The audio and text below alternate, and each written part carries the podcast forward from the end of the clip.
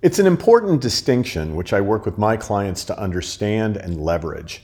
It's the difference between creating experiences based on customer segmentation versus customer need states. To help make the distinction clear, I'll use my son Andrew and myself as examples.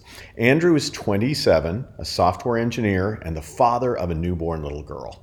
As you might guess, I'm considerably older, a customer experience consultant, and I have no children or grandchildren living in my home. Andrew and I represent very different consumer segments.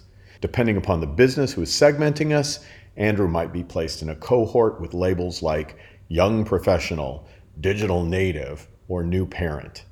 In my case, the segmentation labels might be empty nester, pre-retiree, or grandparent. While my son and I are genetically similar, we value different things based on our stage of life and the cultural influences that have shaped us.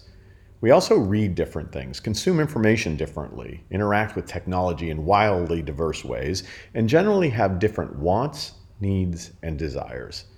Other people with similar life circumstances to Andrew are more similar to him than I am, thus we represent different consumer segments. For those reasons, brands should design their customer experiences based on the core segments they're seeking to serve. Notice earlier that I said Andrew and I generally have different wants, needs, and desires. This is the pivot point for the distinction. In specific situations, Andrew and I have identical need states. Sometimes when we interact with a company, we're both in a rush. Sometimes neither of us want to engage a salesperson and expect a self-serve option. And other times we want a well-trained person readily available. Our need states can be identical, even though we come from different customer segments. I'll be releasing a new book in October. It's called The Airbnb Way, for which you can get signed copies, free U S shipping, an invitation to an exclusive webinar, and discount pricing by using the code THANKS when you go to eight hundred C E O read dot com slash Airbnb. That's the number eight hundred C E O read dot com slash Airbnb and use the code THANKS. In that book, I describe the importance of reading customer need states by highlighting the work of Danny Meyer. Here's a brief snippet from the book.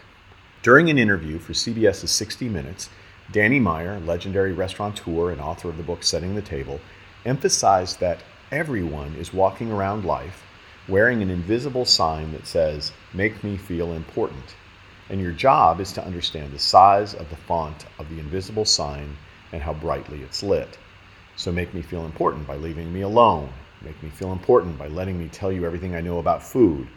It's our job to read the sign and to deliver the experience that that person needs. Danny Meyer's invisible sign analogy encapsulates the refined art of customer experience excellence, reading the cues of your customer. So the moral of the story is learn about the demographics, psychographics, wants, needs, and desires, as well as the purchase drivers of your core customer segments. And teach team members to read, in Danny Meyer's words, the invisible signs that mark the need states of the customers in front of them. I'd love to hear about your efforts to understand your core customer segments and discuss ways to enhance your understanding of those segments while also training team members to identify and customize service delivery based on the need states of those they serve. You can set up that discussion at joseph michelli dot com slash contact. That's joseph michelli dot com slash contact.